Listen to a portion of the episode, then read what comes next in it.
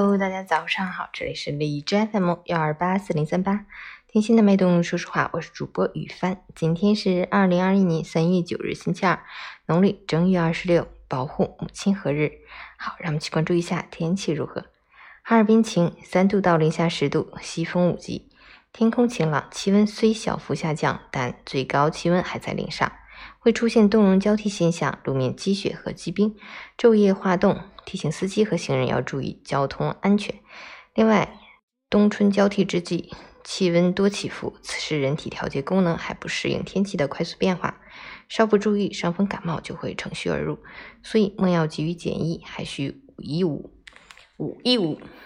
截止凌晨五时，海市的 AQI 指数为一百三，PM 二点五为九十九，空气质量轻度污染。美文分享：人和人之间的关系不过是一场礼尚往来的银行储蓄。每次你为对方付出一点，存款就多一些；每次你把对方伤害一次，存款就少一点。